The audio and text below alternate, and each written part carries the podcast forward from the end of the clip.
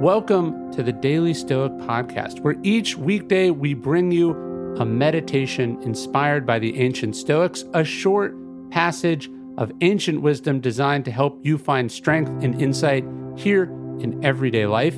And on Wednesdays, we talk to some of our fellow students of ancient philosophy, well known and obscure, fascinating and powerful. With them, we discuss the strategies and habits that have helped them become who they are and also to find peace and wisdom in their actual lives. But first, we've got a quick message from one of our sponsors. The Daily Stoic is brought to you by Progressive Insurance. One of the cool things about podcasts is that you can multitask while you're listening, but depending on what you're doing right now. Like, for instance, if you're not in some kind of moving vehicle, there's something else you could be doing. You could be getting an auto quote from Progressive Insurance. It's easy and you could save money by doing it right from your phone. Drivers who save by switching to Progressive save nearly $700 on average, and auto customers qualify for an average of seven discounts. Discounts for having multiple vehicles on your policy, being a homeowner, and more. So, just like your favorite podcast, Progressive will be with you 24 7, 365 days a year, so you're protected no matter what. Multitask right now. Quote your car insurance at progressive.com to join over 29 million drivers who trust Progressive, Progressive Casualty Insurance Company and affiliates. National average 12 month savings of $698 by new customers surveyed who saved with Progressive between June 2021 and May 2022. Potential savings will vary. Discounts not available in all states and situations. The Angie's list you know and trust is now Angie, and we're so much more than just a list. We still connect you with top local pros and show you ratings and reviews, but now we also let you compare upfront prices on hundreds of projects and book a service instantly. We can even handle the rest of your project from start to finish. So remember, Angie's list is now Angie, and we're here to get your job done right. Get started at Angie.com. That's A N G I, or download the app today.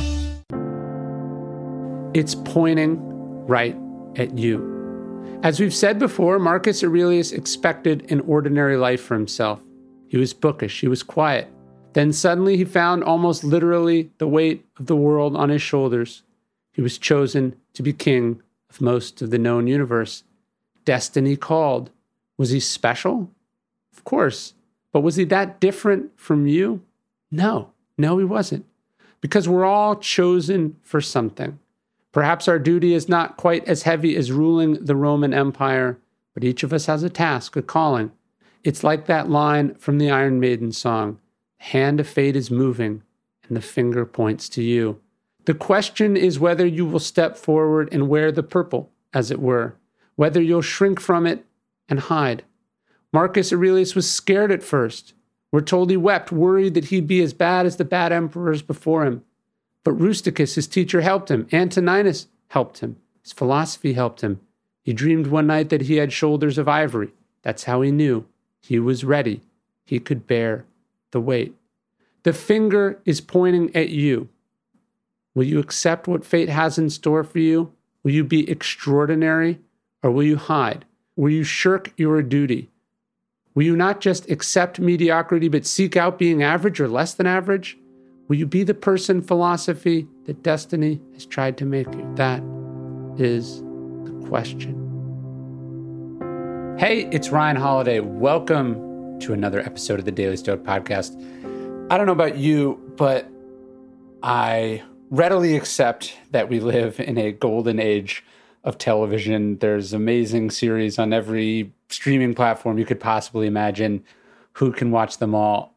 But I have just found, and I talk about this a little bit in today's interview, I just don't have the stomach for it. I mean, I don't have time as much as I would like to watch some of this stuff, but you know, I just found, especially since I have kids, but but especially as the world is what it is, I just don't. I'm tired of the anti-heroes. I'm also tired of a show being eight seasons. You know, every episode's an hour.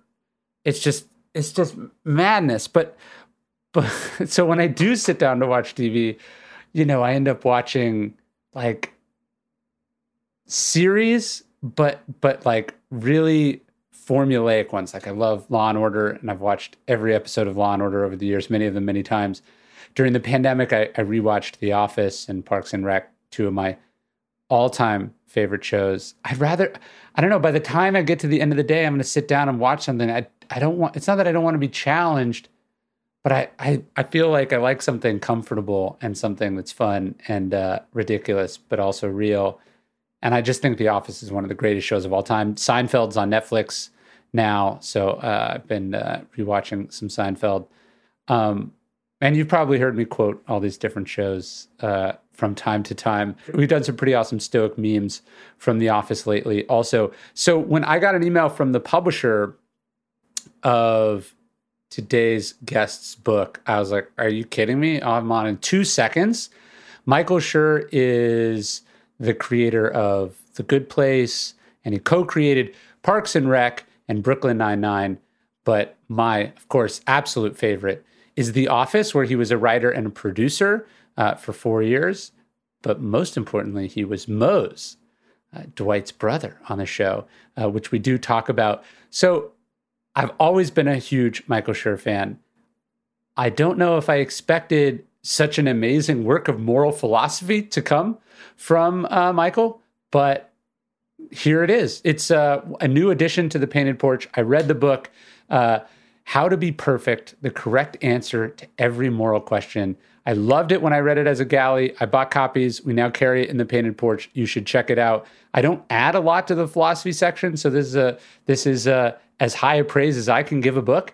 I thought it really interesting, and then I really enjoyed this conversation. He and I got to nerd out about philosophy, about psychology, about the crazy world we're living in, and of course, I got to ask him some very important questions about The Office, which, if you haven't watched, I don't know what's wrong with you. Um, and Parks and Rec, I don't know what's wrong with you. Two of the greatest shows of the last decade or so. And uh, I also follow on Reddit, I follow uh, R. Dunder Mifflin, which is always a good source of hilarious memes. In any case, and Brooklyn Nine-Nine I've really enjoyed too. So, anyways, here's my conversation with the one and only Michael Schur. Check out his new book, How to Be Perfect, the correct answer to every moral question. You can pick that up at the Painted Porch or anywhere books are sold. I'm sure the audiobook is great and uh, enjoy this interview. You can follow Michael on Twitter. His handle is at Ken Tremendous. I have no idea why. I should have, I guess, asked him, but uh, enjoy this interview. I wanted to start with a very important question I've long had about an acting decision that you made, a character choice. Um, why does Mose run like that? You know, you're the second person in like three days to ask me this. Oh no, I thought this was an original question. Well, the other people who asked me it were Jenna Fischer and Angela Martin from The Office. Okay. So, so, uh, so Mose was a character on The Office. If you're not familiar with the show, who was a, a sort of uh, Mennonite or Amish adjacent gentleman who lived on a farm and was sort of a little bit of an odd duck and the I was basically a sight gag, right? That the writers were writing me into episodes in order to taunt me or haze me, your pick. So the, the um the very first episode that I was in, I my the stage direction was that I I sort of like run into a room.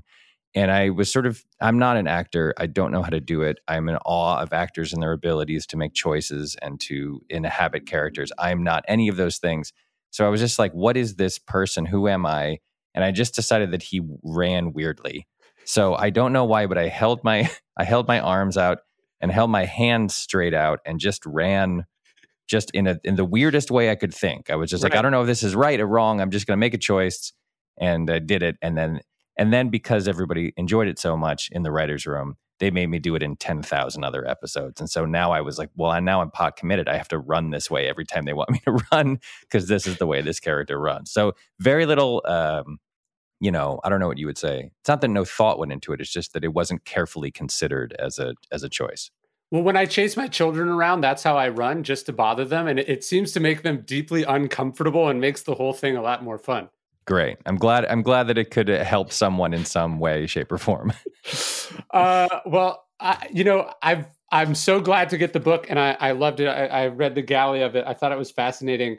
I'm gonna I'm gonna go another obscure question. One of my favorite parts of the whole book is your little footnote on Ayn Rand, hmm. um, mm. Where you talk about it, it possibly being a war crime to assign one's staffers to read Ayn Rand.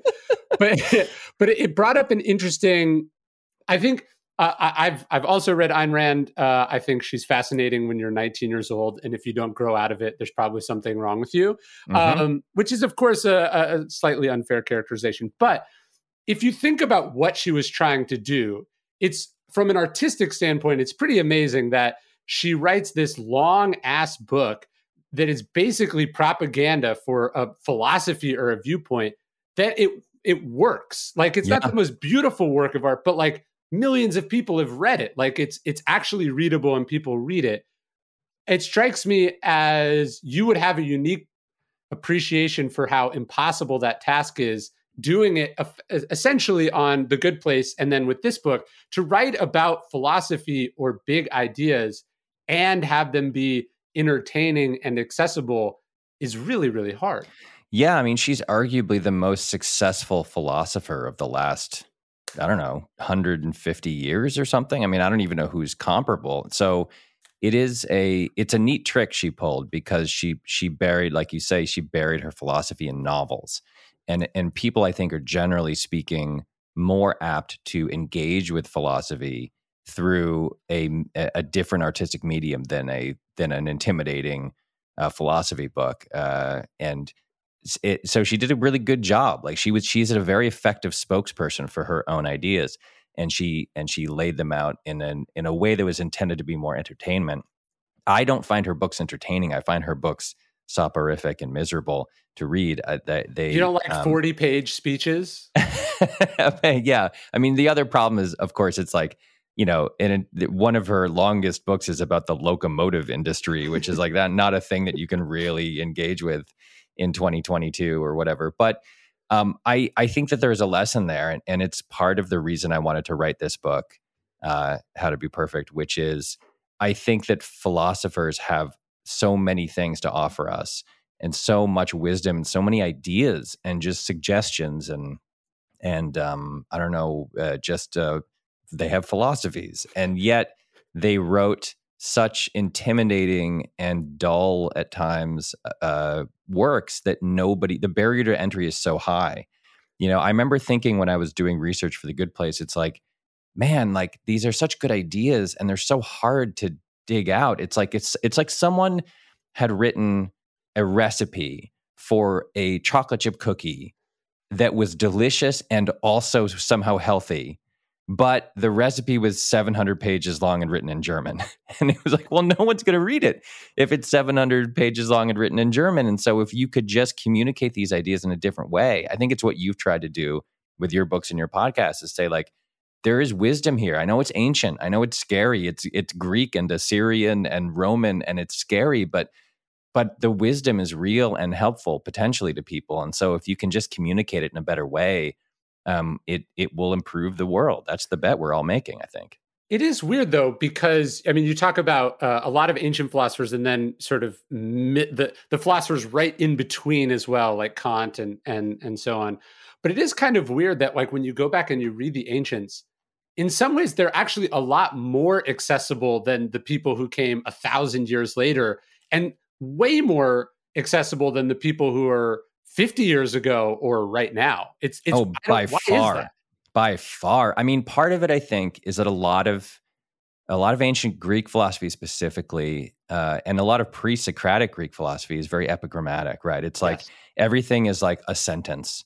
Um, I think that's part of why Nietzsche was popular because Nietzsche wrote sort of epigrammatically. Like his works are often, um, for first of all, they're very entertaining, but they're often just like bullet points um, you know, little bits of wisdom that he had an incredible facility with, uh, with communicating very short, very swiftly. There's a there's a thing in one of his books, I think it's Beyond Good and Evil, where he talks about how he describes humans as looking at the world through frog's eyes, and it's like a frog. And what he meant was a frog that pops its head out of a out of a, a, a lake and can only see the world from this very low vantage point, so it doesn't understand anything that's happening in the big picture like that's so evocative that's so cool and like understandable and so i think a lot of the ancient greeks uh, had that same instinct which was we got to boil this down. Like this is like one sentence at a time and i think that really helps with the, the way they communicate. Yeah, you think about uh, like a metaphor like Plato's cave or the, an allegory like Plato's cave, and you're just like, man, that holds up like super well. That's incredible. Yeah. yeah. Yes. And then you read some contemporary philosophy, and it's this this endless web of of discursive, you know, like people trying to get at um, get at ideas by summarizing ten thousand other ideas and then formulating their theory out of those ideas. And granted, it's like it's a little bit like I don't know if you're watching that Beatles documentary Get Back that's on um, Disney Plus now, but like there i think i have two thoughts when i when i watch that beatles documentary. One is um god these they were just so good. They were just such great songwriters.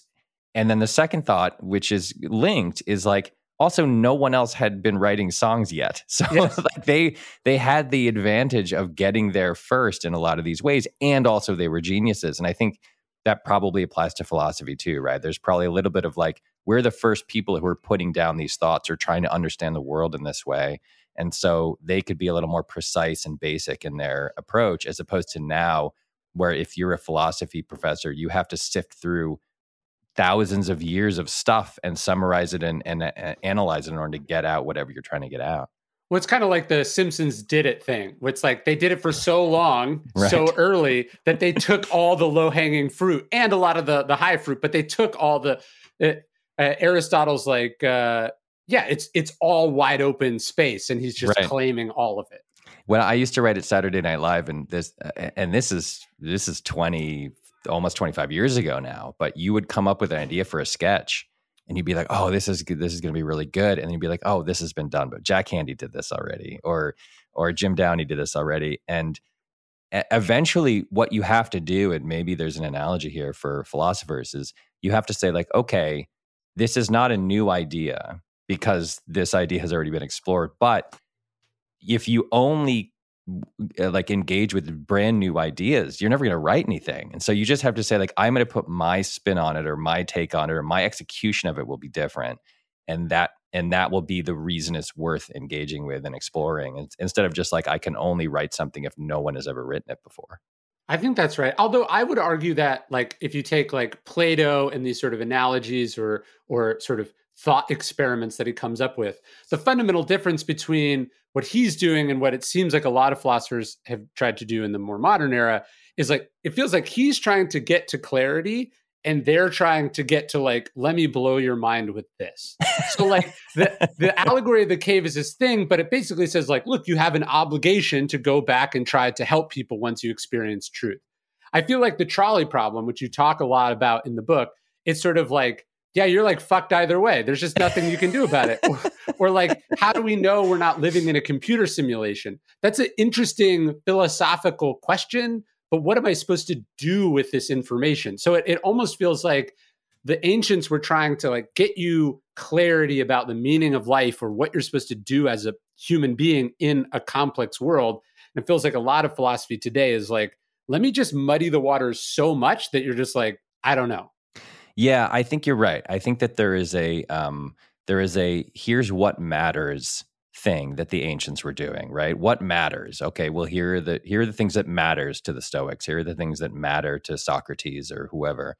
And now, like the trolley problem is a perfect example because, like you say, baked into the equation is someone dies, right? Yeah. you're you're just screwed because someone is going to die, and you are going to be the one who is standing at the front of the trolley making the decision. And and it's uh, it's fascinating because someone is going to die. So the stakes of it in the in the writing world, we would say the stakes of this problem are enormous. It's life or death, and so that is a good way to tease out the differences in moral decision making when you know that in the best case scenario, one person's going to be smushed by a trolley. Like, all right, let's let's ride, let's figure this out. So there's a there's obviously a fundamental difference between trying to lay out for people here's what matters in life. And then much later, laying out for people, here are the terrible decisions, the terrible choices that we have to make on a day to day basis. How do we make the best ones we can? That's like a huge difference. And I wonder if part of that is the ancient philosophers actually did stuff, right? Like they, they were thinking about this philosophically, but then they had jobs. Like, you know, even Socrates is like is in the army, right? And and then is, you know, sort of faced with this life or death trial at the end of his life.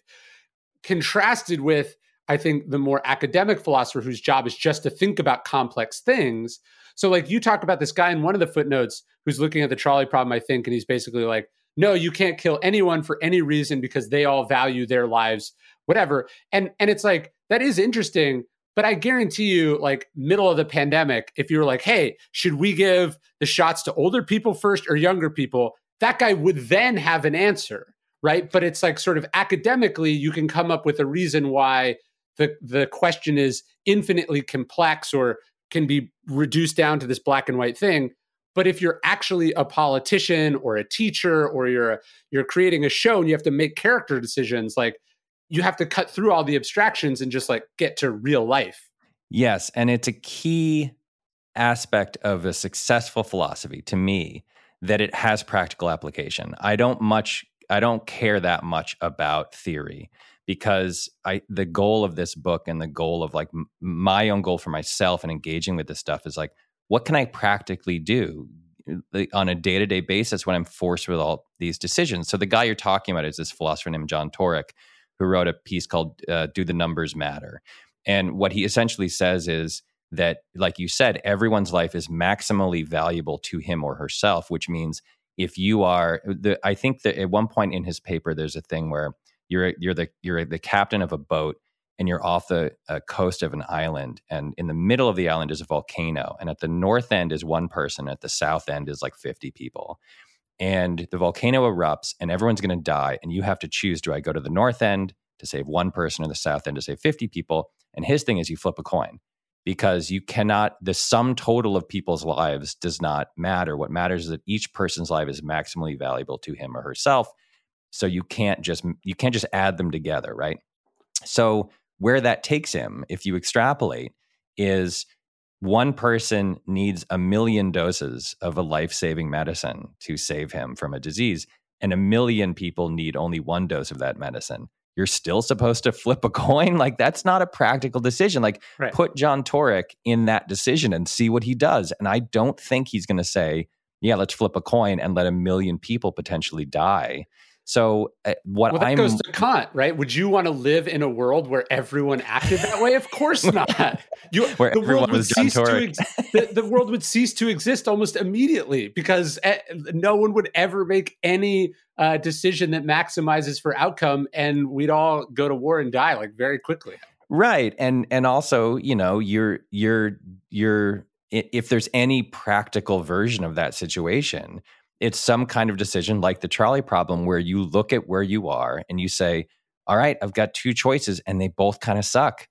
And so I'm going to go with the one that I think is better, knowing that I'm still causing harm. And the philosophies I'm most interested in are the ones that say, here are all the tools you can use to analyze the decision and to say like yes this is going to be a this is a 55 45 situation it's not black and white it's not up or down but here are all the tools you can make to make sure that you get the best understanding of the of what the 55% is you know? Yeah and to me that's where where rand fails particularly bad is it's like so the idea is like because successful brilliant people aren't appreciated enough by society they're just going to take their ball and go home? Like it's just preposterous. Like like eh, eh, i just it's so childish and so abs- absurd that like it's almost you get to the end of the book and you're like is this really your argument? Are you 11 what are you talking about? Yes and that's the reason why as you said it's a thing a lot of people engage with and, and admire in like high school. When the world of ideas is opening up and the kind of you're you're you're feeling like a you're a kid playing dress up as an yes. adult right? You're feeling very i remember when i was in high school um, my dad was a philosophy major in college and he had all his old philosophy books lying around and i started reading them and i didn't understand them but i loved the idea of being a high school kid who read philosophy so i would sure. walk around with nietzsche or or heidegger or something in my bag and like or kierkegaard and I, I had being and nothingness and i would like leaf through it and i didn't understand a word i was saying or reading but I loved the idea of being the kind of person who did that. And I think that's a lot of what Ayn Rand appeals to is like, this is a big idea. I'm filling your head with big ideas and you get so swelled up with pride because you understand them and they and they're like, "Yes, of course, I am powerful. I am I can do this. I'm I'm on my own. I am an adult now." And then when you are 23 and you read it again, hopefully you say, like, well, this is absurd. Like the world can't function this way. This is ridiculous. So yeah, I again it's it's a little distressing, like I say in my book, it's a little distressing that she is the most successful idea relater of the last hundred years, but I don't think it's really in dispute. Yeah, no, it's like it makes sense if you have as arrested a worldview as Dwight Schrute, but like if you're an, a functioning adult in society, like the holes are so obvious that you, what do you do? Yeah, exactly. Yes, there is there is a certain kind of person who still has a, a an admiration for that for her philosophy, and that kind of person is a person who, in my opinion, just isn't thinking enough about other people or about the world or about society or about the town they live in or just the concept of like otherness is just lost on people who are fans of her work.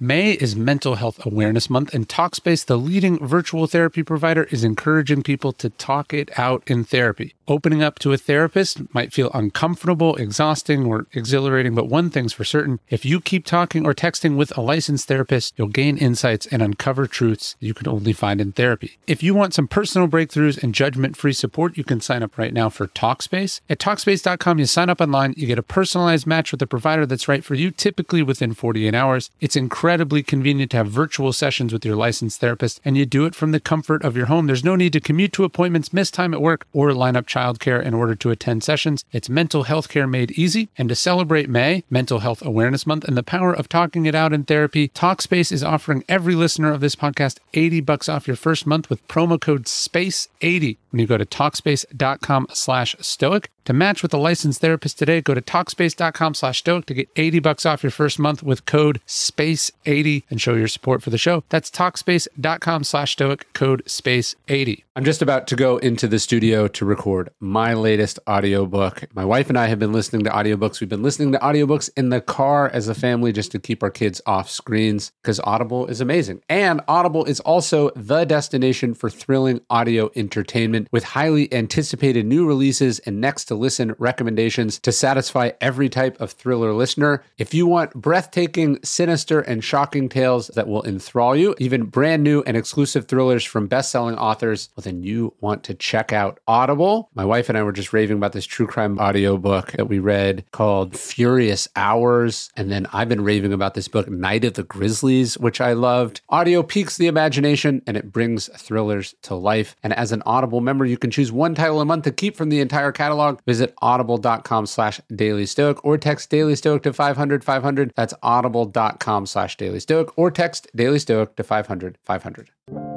Well, it's funny because the book is called How to Be Perfect, but I think actually the central question of the book is what you just said. It's really like, what do we owe each other? That's really, to me, the central thrust of the book, but also of most philosophy is just like, what are what are our obligations to the right thing, to mm-hmm. uh, other people, to justice? Like, what are we actually allowed to do versus shouldn't do versus uh, could get away with but aren't going to do anyway? Yeah, that's the goal, right? Is to find. I think of it as the ceiling and the floor right there's a, there's a floor for how little we are allowed to help other people or to care about other people or other groups of people near us, around us, here, uh, as Peter Singer would say, either here or over there. How what's the what's the minimum in any situation that you're required morally to care? And then there's also a ceiling. There's like a there's a there's a a danger in only caring about other people over there or nearby or whatever because then you're not living a sort of full and verdant life yourself you're not flourishing yourself as aristotle would say and so the goal is to find the range and to just stay within that range, right? It's like if if you do things where you're like, man, this is a really selfish act, and I have I am I am uh, uh, denying my responsibility to other people or denying what I owe to other people. That's bad. And if you get so lost in the concept of only caring about morality, then, as Susan Wolf would say, you're not like you know pra- reading books yourself or practicing the your tennis game or cooking or spending time with your family and then you're not really a person so it's it's there is a range somewhere in the middle there and our goal is to find that range and really try to nail it That's what I'm I'm writing about now. I'm doing this book on temperance because uh, I'm doing a series on the four cardinal virtues, and I found it to be a very difficult book to write about because it's such an unsexy topic. Like to say like no, like you can't do it, or to say like yes, do it, chase as much of it as you can. That's very simple. But the idea is like some, but not too much is like mm-hmm. the perfect amount of unsexiness that it's hard to talk about, hard to get people excited about, and also hard to define. It's a moving target. It's an absolutely moving target, as all the virtues are, right? The mean of every virtue is a moving target. And one of my favorite things about Aristotle specifically is that he says to you, okay, here's the deal. There is a mean and there's a perfect amount of every virtue that you need to attain. And you know courage or temperance or mildness or whatever it is there's a perfect amount. And if you go too high that's bad and if you go too low that's bad. And our goal is to spend our entire lives every waking minute of our lives finding chasing and finding that perfect amount. And then he says what is that perfect amount nobody really knows so like so he's uh, and there's something kind of beautiful about it to me because he's basically saying all of life is trial and error right? Everything about your life is you make a choice, you see the results, you analyze how it went wrong, you maybe adjust, you make another choice, and you're and you just get closer and closer and closer, asymptotically closer to these means. And the fact that he kind of can't really actually tell you, because nobody can, what that mean is, it's just very human to me. Like it really feels very human and very um, kind of uh, lovely in its in its in its it's essentially a flawed philosophy because there's he can't Kant can tell you like here's what you do right? Do this. If you do this you win and utilitarians can do that too they can say like more good than bad if you do more good than bad you win the ethics contest but aristotle is kind of saying like all of the human existence is trial and error and I'm telling you, you'll ne- you're essentially never going to get there because I don't even know where there is, and that's I I don't know. There's something kind of beautiful about that to me. I, to me, I actually think it makes it more perfect be, or, or, more of a usable philosophy because it's like welcome, welcome to reality. It's complicated, right? Like right. I feel like Zen Buddhism does this well, where they're like, sometimes do this, sometimes do the opposite of this. You'll know when, you know, yeah. like, yeah. like because if you tr- if you actually think you can be like, here is the rule or law, follow this in your behavior always you lose the ability to actually function in the real world and where things are complicated or confusing or you have imperfect amounts of information. Like i love the way the stoics cut through this is they're like okay nothing that's not in our control is good or bad right? Um, so we're we're indifferent. And, but then seneca goes but aren't there such thing as indifference you would prefer? Right? So he's like he's like obviously if you're tall or short you know, you'll be fine either way.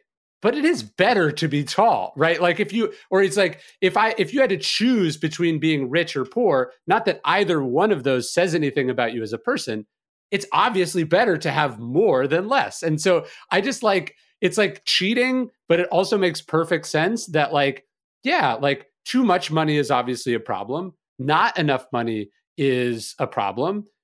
The, split the difference. Some amount of money is good. But on generally, you'd rather have more than less. Like that's just life. Yeah, I know, and that, and I also can't help but think about the differences in the in the life that Zeno or Seneca was leading, and the life that we're leading now, right? Because the difference between when you say like some amount of money is right, well, that is an enormous range, right? Some right. amount of money is thirty five thousand dollars a year versus $780,000 a year, the lives being led by those two people are enormously different in a number of ways, not just in what they have or what they can do, but the daily stresses that they're under because of the amount of money they have. And so sometimes those philosophies do a little bit break down when the, when you're talking about a sort of generalized hey you you'll just feel it out you know if you you'll you'll kind of know one way or the other like how will you know whether you should trade a job that where you're making $412,000 a year for one where you have to move to a different city to make $468,000 a year like that's eh, like if if if it's just it and that's why I think I admire the rough edges of something like virtue ethics. It's because even 2,400 years ago, there's an acknowledgement, I think, or there's a tacit acknowledgement that this is really hard. It's yeah. just hard. These decisions are hard. Life is hard. Figuring out how to exist as a as a as a citizen, as a as a wife or husband or mother or father or son or daughter, uh, and and being a, and an employee and a student and a traveler and a and an enthusiast and a number of different hobbies, like figuring out how to spend the time you have and the resources you have is really hard. And so it's a little bit of a hey, just keep trying. Just keep yeah. trying. Just do the best you can and keep trying. And that is the victory. Well, I think the money one is interesting too, because it's like, what if you're just really good at what you do and therefore, and you happen to be randomly in a very high paid profession? Should one stop doing that because money is not a good, right? right. Like, should should one give it all away? Uh, should one run in the opposite direction? It's it's a, and I think again the Stoics are fascinating because like they like there is something about being the Socrates or the Diogenes, the cynics or the Zen monk that sort of like I renounce all of this and I'm go, you know, I I I am interested. Like even Kierkegaard is this like weird asocial person who's not able to function in the world. Right. right. He's like your delicate flower artist type who's brilliant, but like, you know, the newspapers write something mean about him and he's like destroyed. I, I, I like that. I like the philosophers that were like, you know, just like in the mix of life. You know. Yeah. Yeah, I think yeah, and that's that's sort of sort of what I mean by practicality. It's like I, I trust the people more who were living a life of engagement, of civic engagement and societal engagement, than the sort of like I'm going to go off into a little corner and just imagine use. That's why Kant doesn't appeal to me personally Kant's thing is like a, a situation arises and he is sort of asking you to like press pause on the world, go into like a solitary confinement chamber, discern a rule using only your own brain and your ability to reason, come up with a maxim that then follows that universalizable rule, and then go back, hit play on life, and then say, I am choosing to do X, Y, and Z. And it, it's just like all right man. Like yeah in in in theory that's that's great um, because you if you have if you have a, a clicker that you, where you can pause everything all the time and and spend the resources to really figure out tease out what the right maxim is great. Most of us don't have that ability. In fact no one really has that ability. So instead it's a little bit like you know, Aristotle says like, all right, try get angry, but not so angry. You know, yes. don't get too angry. Just get this, uh, get the right amount of angry at the right people for the right reasons, and then you'll be okay. And sort of by extension, he then says like afterwards, think about what you did. Think about the choice you made. Did you get too angry? Did you not get angry enough? Next time, modulate and get and try to get closer to whatever that right amount of anger is. And it's, you know, Kant is offering you this um this foolproof guide, right? He's offering you a like, these are the notes for the test you're going to take. And if you study the notes and you memorize everything I'm telling you to memorize, you'll get an A on the test. You'll nail every question. But the actual test is your entire life and it involves a lot of other people who are who have other demands and other issues going on and there isn't always in fact there very frequently is not ever the opportunity to really spend the time thinking about stuff that he wants you to spend well, that that is an interesting other part of the book, which is I think you talk about it pretty early on. You're like, you know, we hem and haw about these things. We're not sure what's the right amount. Should I do this? Should I do that? And then you're like, but some people don't think about this at all. right. You yeah. Know? Yeah. Yeah, I it's that that's one of the biggest problems I think in the world is that like you, you can spend as much time as you want mulling these decisions and choices and coming up with different theories of how to behave based on different great writers and philosophers and everything else. And then you'll encounter mostly people who just don't care in the slightest bit about what happens. And the newspapers are full of people, very powerful people in every realm of society who either don't care at all or have read and thought about this stuff and have decided to actively fight it and like and and thwart it at every opportunity and then so it's like well what do you do and this is actually the stoic this is where it comes back to the stoic idea i think is like well you can't control them right? Sure. You can't control that. You control what you do. And it's a it's very like the, the thing I like about the Stoics is it's it's almost like the way I talk to my kids. It's like don't worry about him. Don't worry about this thing you can't control. You you prepare. You do what you need to do, and then one way or the other, you'll know that you did your best. That is a that's a very um, simple parental child uh, bit of wisdom that is also a, a sort of stoic bit of wisdom. I think.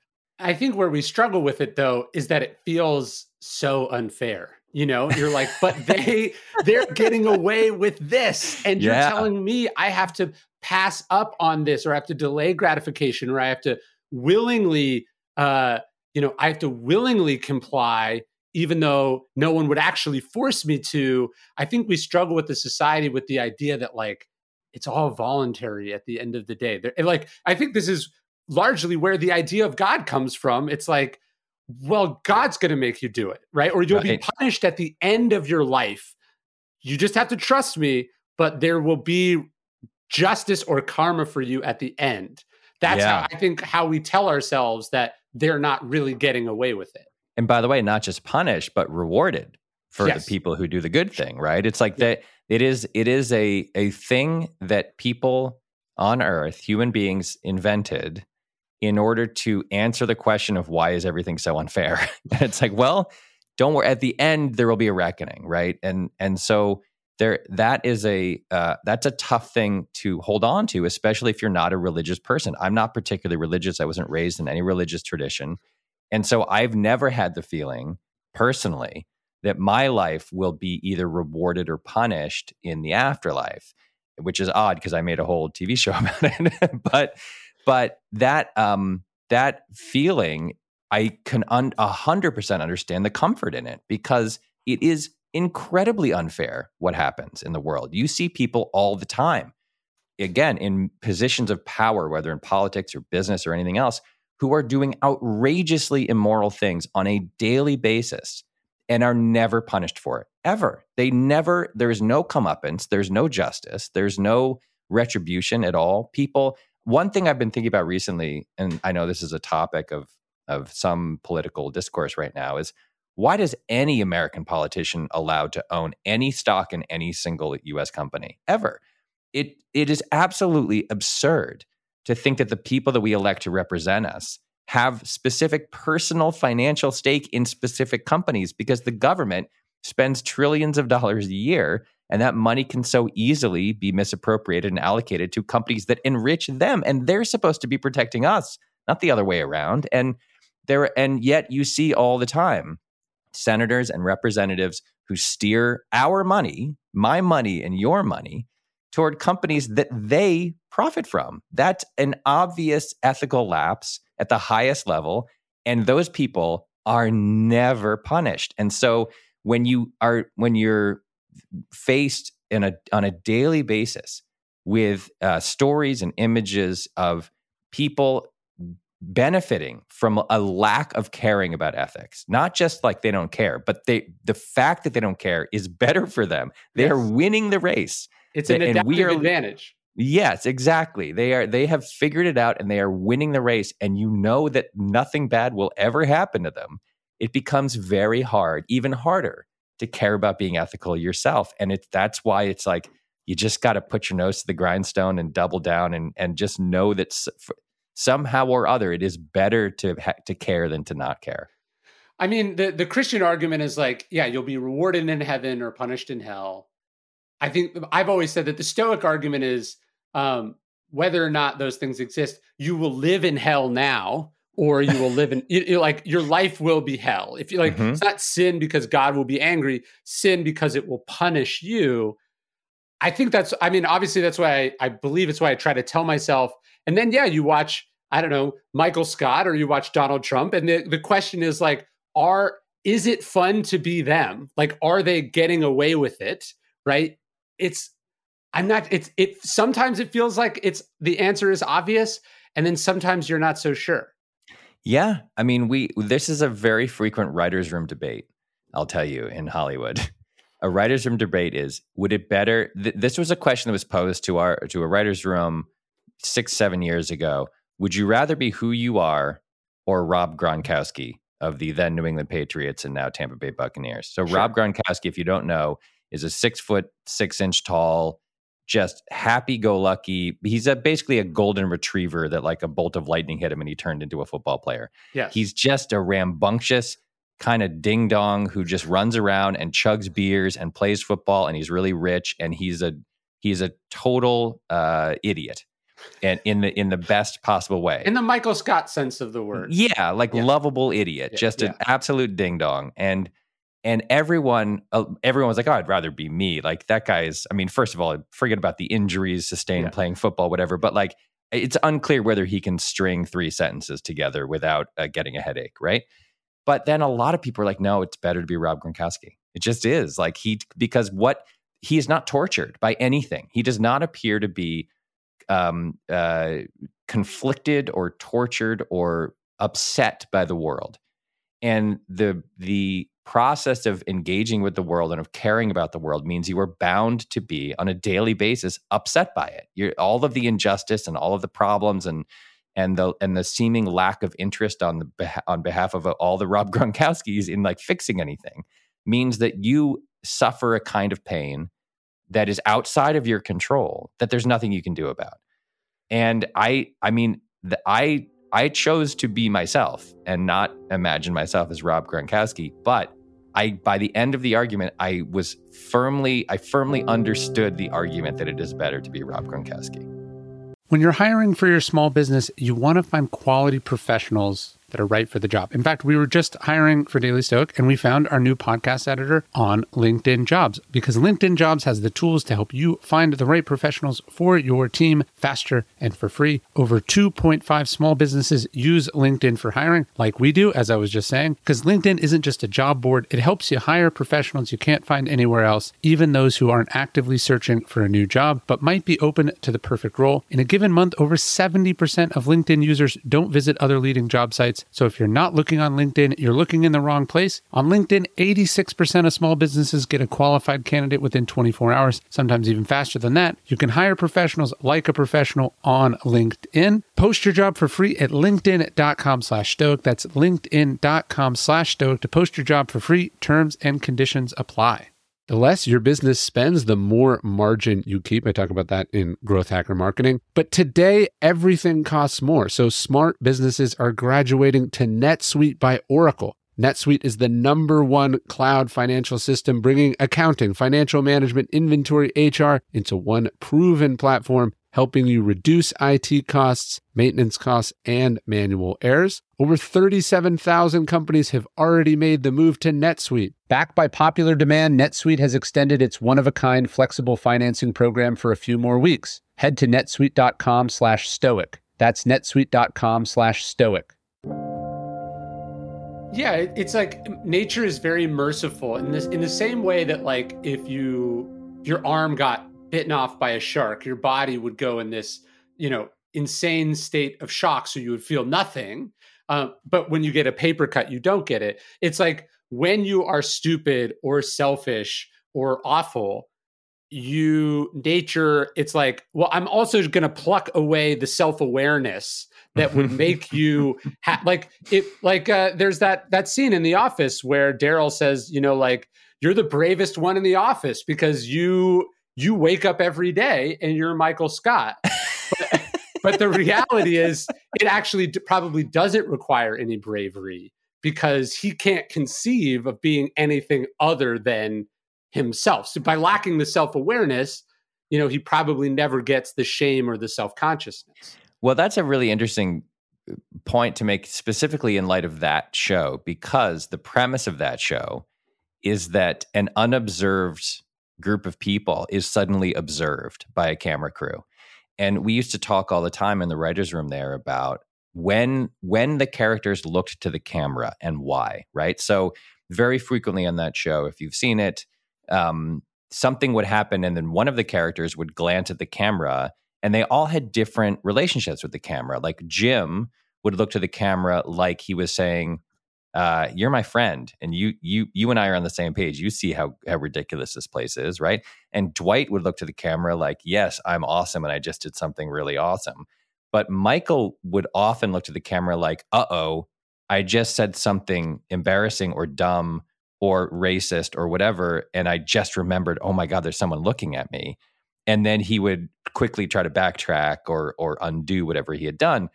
And it's an interesting psychological experiment to say, like, well, what happens when a person who is selfish or uh, obnoxious or whatever put a what if we put cameras on all those people? And that in a weird way that is what's happening in our world right? Is like that sure. now there's a camera on everybody all the time. The question is do do you if you played back for people their some of their behavior and some of their um, decisions would it matter? And obviously i think in some cases as we've seen in the last couple of years like people go into a, a taco bell and they're not wearing a mask and someone politely asks them to put on a mask and they lose their minds and they scream and yell and they stomp their feet and they break things and they talk about uh, nazis and i don't think that those people if you played the video of them doing that that someone took on their iphone would go like oh boy i, I really i don't think they would have an aristotelian i think i got too yeah. angry there i don't think yeah. that would occur to them but i think there probably are some people who aren't totally aware of what they look like or sound like when they make decisions like that. And it's a kind of interesting thing to think about. If you could make a documentary about every living human being, like how many of us would change our behavior? I think a lot of us probably would. Yeah, no, totally. I mean, it, it does feel like I, I you you talk about that briefly in the book, and it is, I think, the part that's been most baffling to me uh, in in the pandemic. Like, it really hit me rereading Marcus Aurelius uh, realizing like oh wait he wrote this during a plague that he probably died of right? Um, that, that, killed like millions of people. But he, he talks about how there's two kinds of plagues. There's the one that takes your life and the one that affects your character. And it does feel like watching a lot of people who were filmed or or unsolicitedly put these things on the internet themselves people really do struggle with what you called like the bare minimum, doing like even the most bare yep. minimum for other people. And they have like, is that just like they're like, oh, I never thought about it and I'm not going to think about it?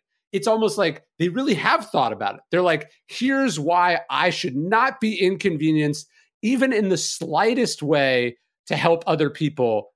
Because, like, I was talking to someone, I was like, who was very Christian. I'm like, look, love thy neighbor, right? Like, that's the most basic premise of Christian thought and you're just like, well, I'm healthy. Why should I get vaccinated or wear a mask? And it's like, the, like I was trying to walk them through that contradiction, and they were just like, yeah, but I don't, I don't need it. Like they just kept right. saying this over and over again. Like they could, I just couldn't get them to compute that they had an obligation to another person.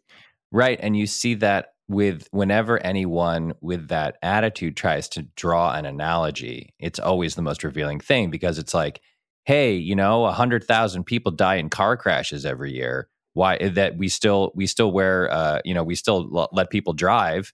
And it's like, well, yeah, car crashes aren't contagious. I don't know what to tell you. Like you getting into a car crash doesn't then potentially cause me uh, halfway around the world to get into a car crash or it's like but, but also well, speeding is illegal uh, driving while drunk is illegal all the ways yeah. that it could unnecessary you know hitting uh, pedestrians have the right of way all, there are there are like so many laws that limit what you're right. allowed to do to so there's not negative externality and also like even though you know, we, we also still require you to wear a seatbelt. We still make it safe as, as safe as it can. Lauren Boebert, who's a congresswoman from Colorado, just tweeted out a thing the other day that was like, this many people die from cancer every year. And it's like, right. again, if you get cancer, it doesn't cause potentially me to get cancer if you and I eat in a restaurant together. And it, but like those arguments are always thrown back at them immediately. And never once has any one of them gone like, "Ooh, good point."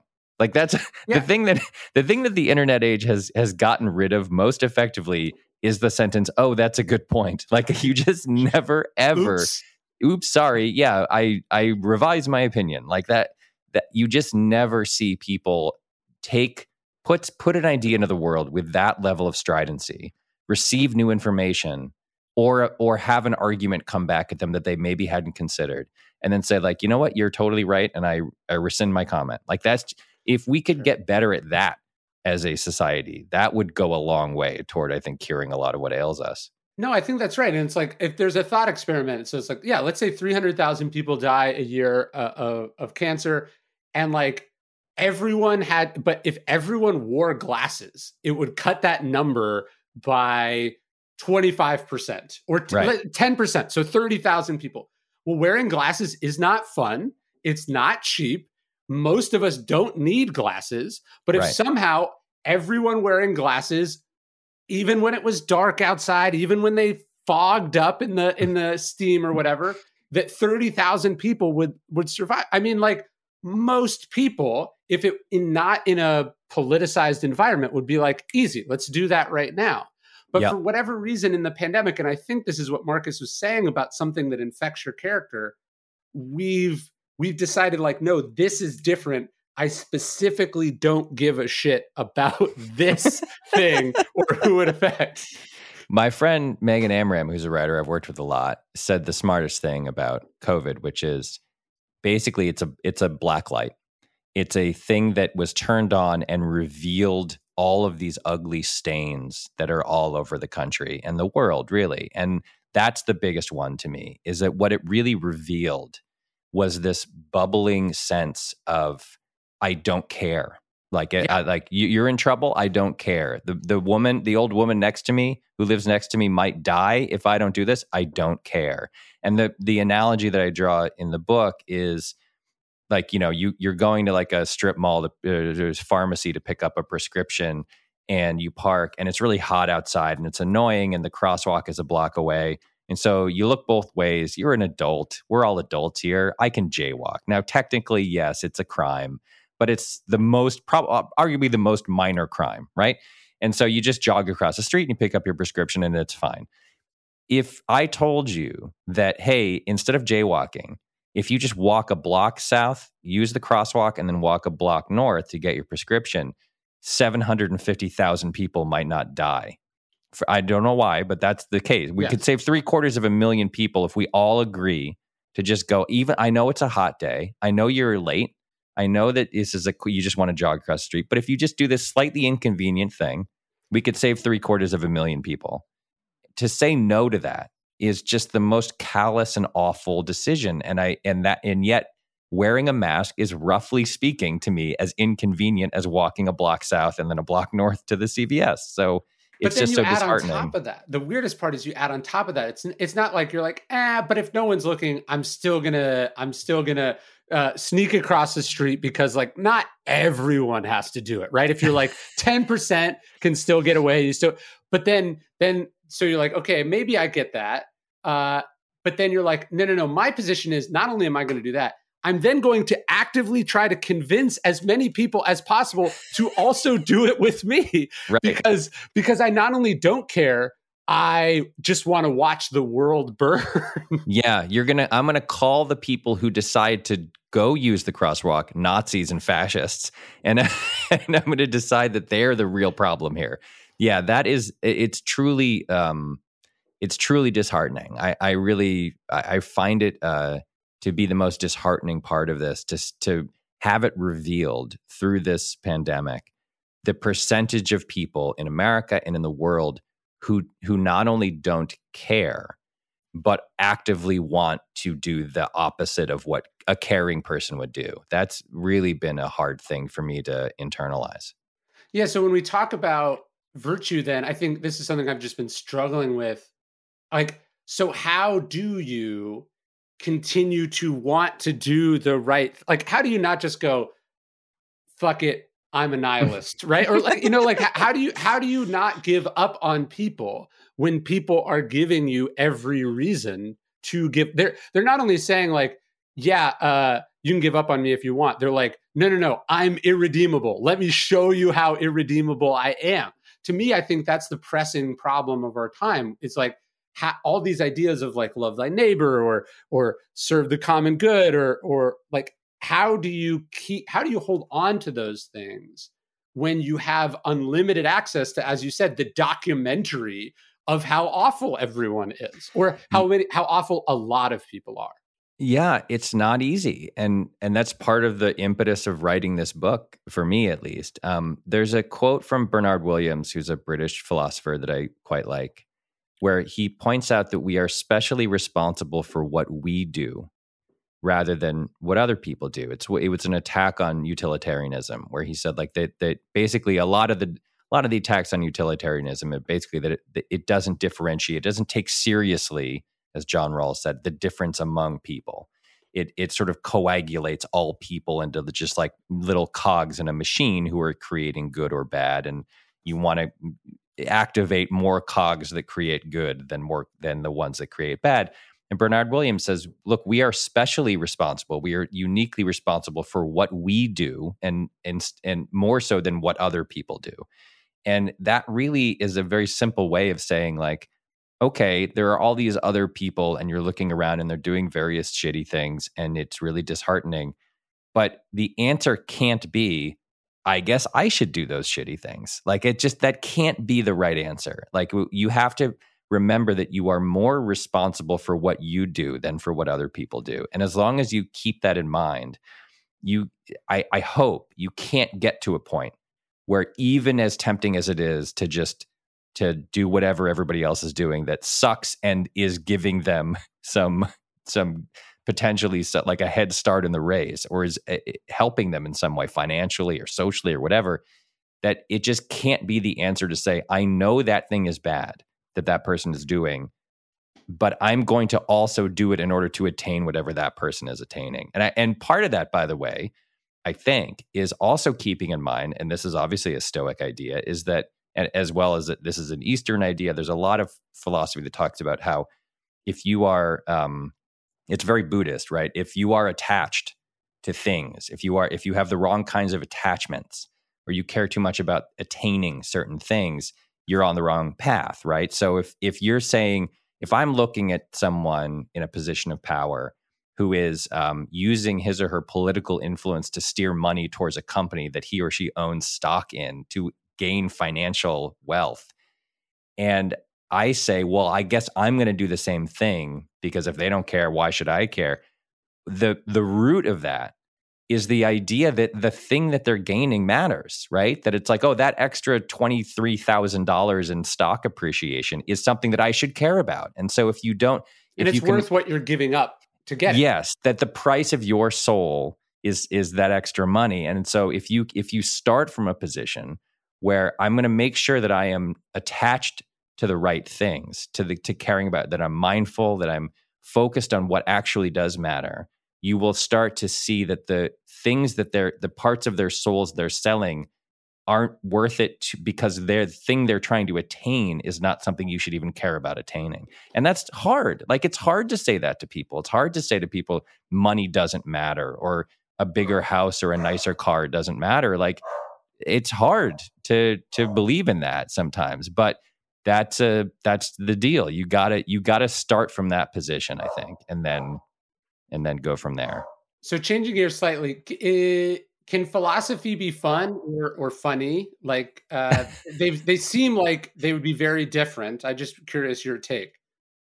Um, can philosophy as a discipline be fun? Is that the question? I, I, think I just the idea of comedy and philosophy, one might think they're complete opposite ends of the spectrum. Certainly, people who are not interested in philosophy probably have that view. Yeah, I mean, I find it very funny personally. And that could be just because I was a comedy writer first. And so I, I tend to like try to find whatever's funny about anything I'm doing. I think the trolley problem itself is deeply hilarious. There's nothing on paper funny about it. It was written in 1967 as an investigation of the doctrine of double effect, which goes back to St. Thomas Aquinas. And, and the paper that Philippa Foot wrote about was specifically about the problem of abortion not funny topics, right? But the situation she puts you in is objectively hilarious. To me, at least, it's like everything about it is funny and everything about it leads to a funny conclusion. And when you actually picture yourself on a barreling train with no brakes and having a lever and making life or death decisions, I find it to be, and that's why we did a whole episode of The Good Place about it. I find it to be a funny situation. A lot of the thought experiments that philosophers have come up with to talk about philosophy, I think are very funny.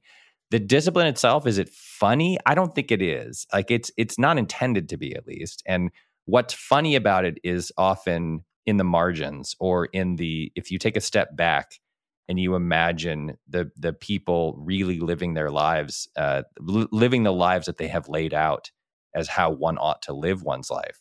it often becomes funny or reaches you can reach some very funny conclusions about what it means to be a pure Kantian or a utilitarian. Um, but I, you know, the the good place was my attempt to say like, let's take this fairly unfunny, dry thing and try to explain it through humor, which I think means it's going to be a lot easier for people to engage with it. It does feel like, like almost from an improv standpoint, like on the the trolley problem, there's a, an element of like, well, how can I just keep escalating the stakes to make it funnier? like the, and then you throw a fat guy off the bridge in front, you know, on top, and it's just like, how could it get more ridiculous as a premise? Yeah, there's there's certainly, I mean, the trolley problem is like I say in the book, it's it's been the most talked about problem in philosophy for 50 years, and uh, most academic philosophers are sick of it, and they they are so bored. I compare it in the book to Stairway to Heaven. It's basically the Stairway to Heaven of philosophy because it's like yes, I recognize that it's a piece of genius, but also God, I don't want to hear it again. We have to hear this again, like right. So, but but what's good about something like the trolley problem is that there has been a continual conversation about it for 50 years. People have been responding to it. There's whole books on it you can read. There have been TV shows like mine and others that have engaged with it. That it's a it's a it's like a a very fast growing mold that eh, that has a lot of dimension and a lot of different aspects to it that now can be analyzed and discussed. And some of them are woof. Some of them are really hard to understand. It's, it's now we're you get into at the far end of the spectrum. You get into like you get into ma- a lot of math. There's a lot of math that comes into philosophy that is just beyond my capacity for understanding. But what I what I preferred on in the show and in the book to focus on was just the nuts and bolts. Like what is like what is what is this getting at? Like what is what is this problem trying to get at in, in terms of how we can just practically speaking make decisions that make us a little bit better than we were yesterday. Yeah, I was gonna. Uh, I don't know if you know the story of Chrysippus, the Stoic philosopher, and how he died.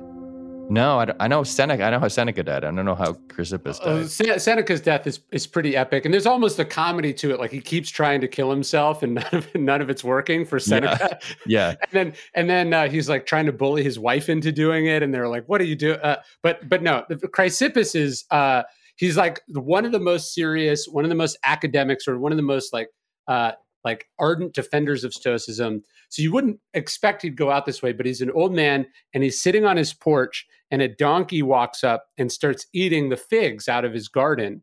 Uh, and he starts laughing. And then he supposedly says something like, does, does he need some wine to wash down those figs?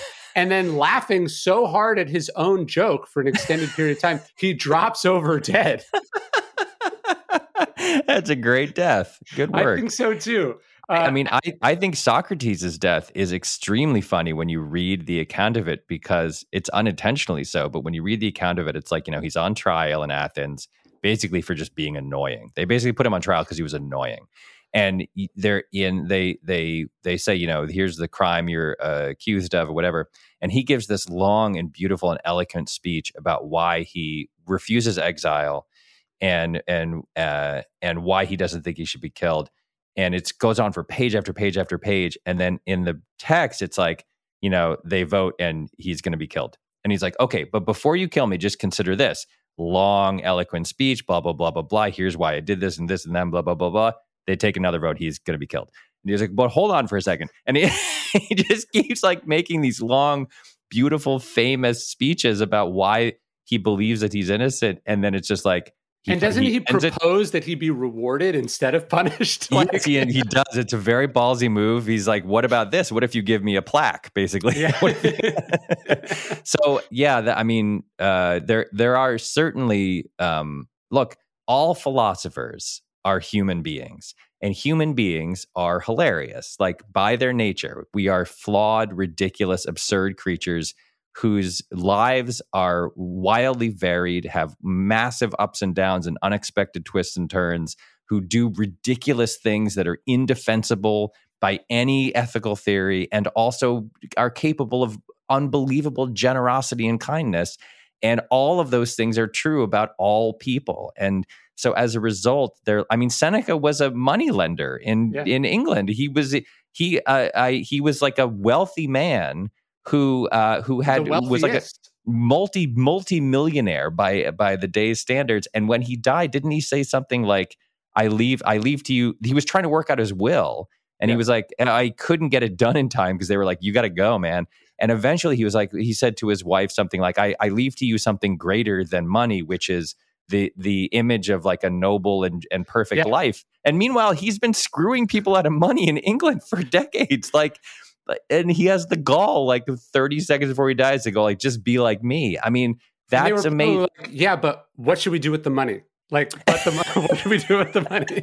yeah, yeah. There's a legal question here, buddy. So, I what is what I think is beautiful and frustrating and wonderful and annoying about people in general is that we are all we all contain these multitudes. We are all capable of of the greatest achievements and the kindest gestures and also the most callous and selfish and awful decisions they're all inside all of us. And so the theories that I love are the ones that basically say, like, yeah, we all suck, man. We're all imperfect. We're all monsters. We're all also potentially great. Let's just try to like minimize the bad stuff and emphasize the good stuff. And that is one way or the other. That's what they were all getting at. Like that's what the utilitarians wanted. It's what it's what Kant wanted to nail exactly. It's what the virtue ethicists wanted. It's what Tim Scanlon, who wrote uh, "What Do We Owe to What We Owe to Each Other," it's what they're all after. Derek Parfit, the the contemporary philosopher, described all of the schools of philosophy as scaling the same mountain from different faces of the of the peak. Right? It's like utilitarians are coming up on the east face, and the Kantians are coming up on the north face, and the and that's I love that image because it really is. The more you read from different eras and of different people, the more you realize they're all after the same thing. It's just like, what do we do? What the hell do we do? Where this is so hard life is so hard and complicated. What do we do? How do we try to get better at this? You know? Yeah, no, I think like obviously Gladiator is a drama, but there is a humor to it where it's like you have the the only philosopher king ever in history and he just raises the shittiest kid. Like he's just like like so bad, like the worst kid of all time. There's something just hilarious and also fitting and like human about that. Yeah. And, uh, I love it. Yeah, I mean it's what like Succession is about too, right? At some level, it's like this guy's a monster and he raised three monstrous, four monstrous children, and there's like a battle for their soul going on in every episode of like, do they? They're slavishly devoted to him. Is any of them going to break free? Like, and every time they start to, he like draws them back, and like, and it's what The Sopranos was about, right? The Sopranos is about a, a where the Trumps de- in real life. Yes, it's like these like the the depictions. It's what Breaking Bad was about, right? It's like this good guy who has a monster inside him, and it, the whole show is a battle for his soul. Does he does it does he win or does he lose? Uh, and it's in The Sopranos. It's through therapy. It's like I'm I have there's a potential that he can f- see the light here, but he's also so steeped in this awful behavior. It's unclear whether he's ever going to break free. Like once you start thinking about the once once philosophy gets into your into your brain and into your soul you start seeing it everywhere you start seeing the depictions of characters and movies and tv shows and people around you you see everything as a collection of philosophical decisions so uh, and i'm sure you have to run so my last question for you would be like speaking of the stuff we're talking about in the world and then uh, obviously the, the tv shows we're talking about i have found that like lately like all i can really watch are like reruns of The Office or you know like Parks and Rec or like I can like is I, I can watch like Law and Order because Law and Order is like so self-contained. Mm-hmm. But like I just found like I can't do these like 40 hour Netflix dramas or even like great stuff like anything like basically post Breaking Bad. I'm I like I just don't I, I feel like I don't have the emotional or the cognitive uh, ability to just like put up with more like another awful world. So i just return to like the same shows over and over again. What is that? Well I, it's probably a couple things. Um the pandemic i think was a uh was like the the global equivalent of like a, a cold rainy day where a lot of people's impulse was like i have to be in my house i can't leave my house because it's cold and rainy and I want to eat a big bowl of mac and cheese and watch Friends. That's what yeah. I want to do on a cold, rainy day. Like I, I think that the the fear and the and the unknowability of the world, I think, caused a lot of people to go back and just revisit things that bring them comfort and joy, which I think is uh, completely understandable and and frankly probably healthy. Um, I think there's also the global political situation, the the existential threats that we face from things like global warming and and Russia massing forces on the Ukrainian border and all of the depressing stuff that you read every day and the and the gerrymandering of the US congressional districts and the impending doom of the midterms and all that sort of stuff. I think all of those things have led us at, at least I'll speak personally. They've led me to try to draw a line between the engagement that I have in the world, which I think is a civic duty that we all share, and my personal private life. And in my personal sure. and private life, what I want to do is sit on the couch with my wife and watch something that's entertaining. And I I have found the same difficulty with grappling with dark, sad, downbeat depictions of human beings um, because I think I'm trying to get away from the reality of the dark and and brutal depiction of human beings that we see in the real world every day. So I, it's some combination of those factors. It's also probably just I don't know how old you are. I'm 46. You get to a certain point in your life, and you think you start doing triage in your mind, like how many how many days, months, weeks, years do I have left? How do I want to spend them?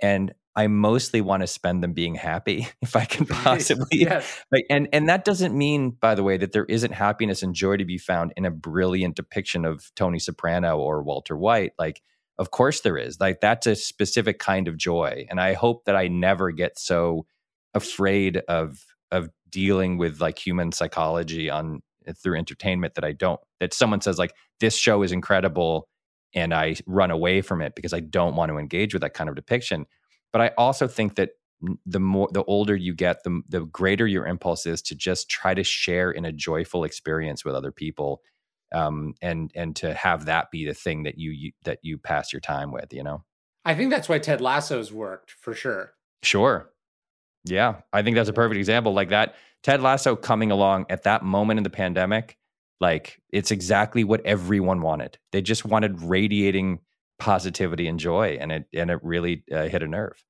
Did you did you see that question? It was this was on Twitter a couple months. Uh, this is I guess in 2020, but it was like, what beloved television character would have voted for Trump? and so you had to like you had to ruin them.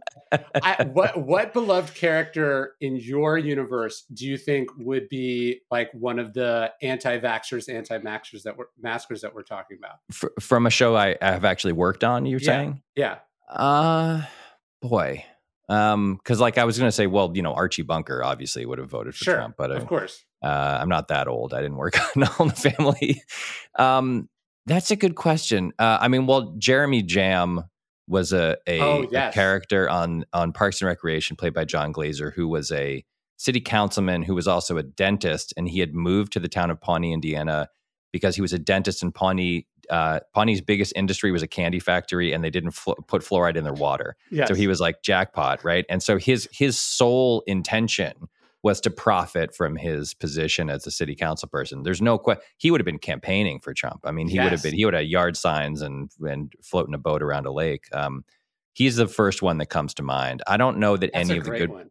Yeah, I don't know if any of the good place characters would have. I mean, even some sometimes you get into the situation where you're like when you, with a question like that where you say like, well, what about Eleanor, Kristen Bell's character, which she voted for Trump? And my answer usually is sort of like, well, she probably didn't vote. Like she doesn't right. care. Like sure. she doesn't care one way or the other. Like she probably thought Trump was funny, but she was also like, he's gross. I don't want to like she would just wouldn't vote in the election, you know. So I don't know. There's I'm sure there are more, but Jeremy Jamm is the is basically is he's Donald Trump Jr. essentially in the in the show before Donald Trump Jr. was a thing. No, that's a great one. Yeah, and he'd he'd have a, a no mask policy at the dentist's office for sure. Oh, 100%. yeah. Yeah, he wouldn't even wear a mask and then he would he would there's no question that Jeremy Jamm was infected with COVID early on and also passed it on to like 700 other people. no, and I, I got to imagine what, uh, Dwight's probably going down uh, a pretty dark internet rabbit hole, and then uh, Ron Swanson. That that's the big danger there. Well, Ron, Ron, uh, a couple of people asked me what who I thought Ron would vote for, and Ron is a libertarian. Um, but he's an actual libertarian. Like he right. he's a 19th century libertarian. He lives on his own farm and he he hunts his own meat. He he's not a fake contemporary American political libertarian. And I think that the things that he admired above all other characteristics were things like integrity and honesty. And I can't imagine he would have voted for Trump. He wouldn't have voted for Biden, certainly, but he wouldn't have voted. He would have written in like Teddy Roosevelt or something, you know, like he wouldn't, but he wouldn't have voted for Trump. And D- Dwight's possible because Dwight was very clannish and he was very um, impressed by wealth and status. And I think that there, it's possible that that Trump's whole deal would have sort of appealed to him. Um, and you're you're pro- you're definitely right. He was also something of a conspiracy theorist. So there's he's there is taking a, horse dewormer for sure. Yeah, but he was taking it also ten years ago, before long before he was rubbing it on his gums for some completely unrelated reason. So he thinks he's inoculated against it because he's been eating ivermectin for since he was a child, you know. Um, but so yeah, there's there's definitely a dark potential path for Dwight Schrute through contemporary America. Uh, I hope, as someone who has affection for him as a character, I hope he didn't go down that path. That would be depressing if he were a, like a Q QAnon guy or something. Well, no, I think to connect to where we are in the world and the issue, the moral philosophy you're talking about in the book, that's really been the hardest part. Is you watch people who you know deep down have good hearts, who you are fond of, who would like I, I live in rural Texas. These are people who would uh you know rebuild my house if it burned down or change my tire or or you know come pull my truck out when it gets stuck. But then, you know, even of the Ron Swansons of the world, you you can watch how easily a person can become susceptible to misinformation, can be mm-hmm. radicalized, mm-hmm. can be can be deceived almost it's almost using the identity like we see this with with masks and vaccines where it's like they had this idea of courage. So resistance feels like courage but if you're resisting the wrong thing you're missing the point. And you can watch how good people can end up doing profoundly immoral things and still maintain their identity as a moral person. Yes there's a there is a default setting amongst a significant part of america. And the default setting is no. Like if when when asked to engage in something or to be a part of something or to make a sacrifice, the default is no. And it and it takes a lot to get those people to say yes. And that is a that's deeply baked in the history of the country, into the settling of the country, into the frontier celebration of the country, into the cowboy imagery that we all uh, that everybody grew up on the default setting is take care of yourself, defend your land, sit on the sit on a uh, your porch with a shotgun and make sure nobody takes your stuff. Right. And that and I, I spend a lot of time in Texas. My grandparents lived in Texas my whole life, and the, it is a it is truly wild because you they Texans in my experience are the friendliest people I have ever met. I have never once had a bad interaction with a Texan. Really, in any in a grocery store, in a, in a on a my grandfather used to play golf at his uh, re- retirement uh, country club. And everybody was kind and generous, and they would remember your name, and they would pat you on the head. And guys used to slip me a quarter and say, "Go, you know, go get yourself a gumball." And and uh, and it, it is one of my favorite places in the world to visit is Texas. I love Texas. I if if the subject of politics came up, I would never be invited back. And so there it is it's hard it's a it's a real um it's just a lot of cognitive dissonance between the kindness and the essential goodness what I see is the essential goodness of people not just in Texas but all over the country.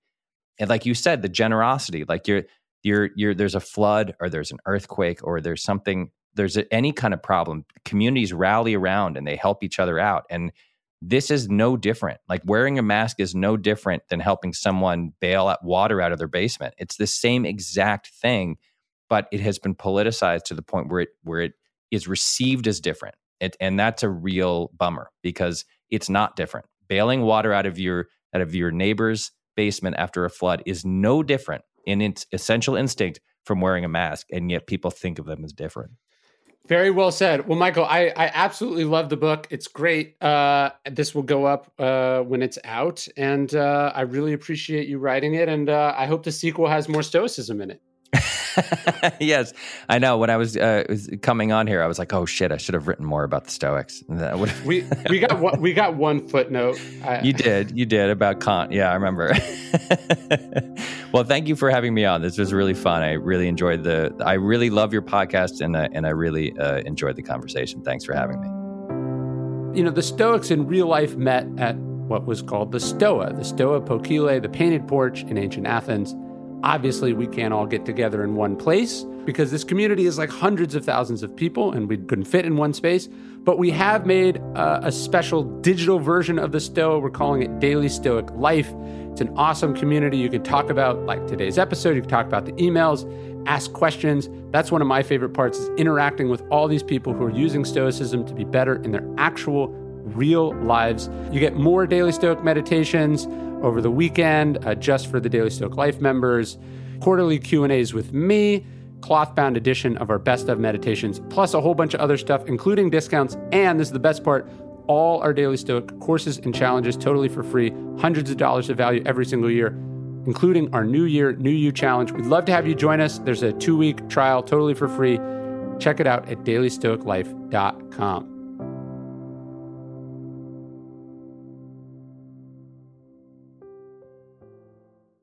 Hey, Prime members, you can listen to the Daily Stoic early and ad free on Amazon Music. Download the Amazon Music app today. Or you can listen early and ad free with Wondery Plus in Apple Podcasts. Do you want to hear about the $100 wedding dress that just saved Abercrombie? Or the tech acquisition that was just like Game of Thrones? Or the one financial equation that can solve climate change? Then check out our daily podcast, The Best One Yet, or as we call it, TBOY. This is Nick. This is Jack. And we pick the three most interesting business news stories every day for the perfect mix. 20 minutes each morning, you're going to feel brighter. We call it Pop Biz, don't we, Jack? Where pop culture meets business news. So whether you want to kick off a conversation with your buddies, or you're going for that promotion at work, or you just want to know the trends before your friends, feel brighter by starting your morning with us every weekday. Listen to the best one yet on the Wondery app or wherever you get your pods. You can listen to the best one yet ad free right now now on Wondery Plus. For more deep dive and daily business content, listen on Wondery, the destination for business podcasts. With shows like The Best One Yet, How I Built This, and many more. Wondery means business. You know, if I would have applied myself, I could have gone to the NBA. You think so? Yeah, I think so. But it's just like it's been done. You know, I didn't want to. I was like, I don't want to be a follower. Hi, I'm Jason Concepcion, and I'm Shea Serrano, and we are back. We have a new podcast from Wondery. It's called Six Trophies, Woo! and it's the best. Each week, Shea Serrano and I are combing through all the NBA storylines, finding the best, most interesting, most compelling stories, and then handing out six pop culture themed trophies for six basketball related related activities. Trophies like the Dominic Toretto I Live My Life a Quarter Mile at a Time trophy, which is given to someone who made a short term decision with no regard for future consequence. Or the Christopher Nolan Tenet trophy, which is given to someone who did something that we didn't understand. Catalina Wine Mixer trophy. Ooh, the Lauryn Hill You Might Win Some, but you just lost one trophy. And what's more, the NBA playoffs are here, so you want to make Six Trophies your go to companion podcast through all the craziness. Follow Six Trophies on the Wondery app or wherever you get your podcasts. Listen ad free right now by joining Wondery Plus.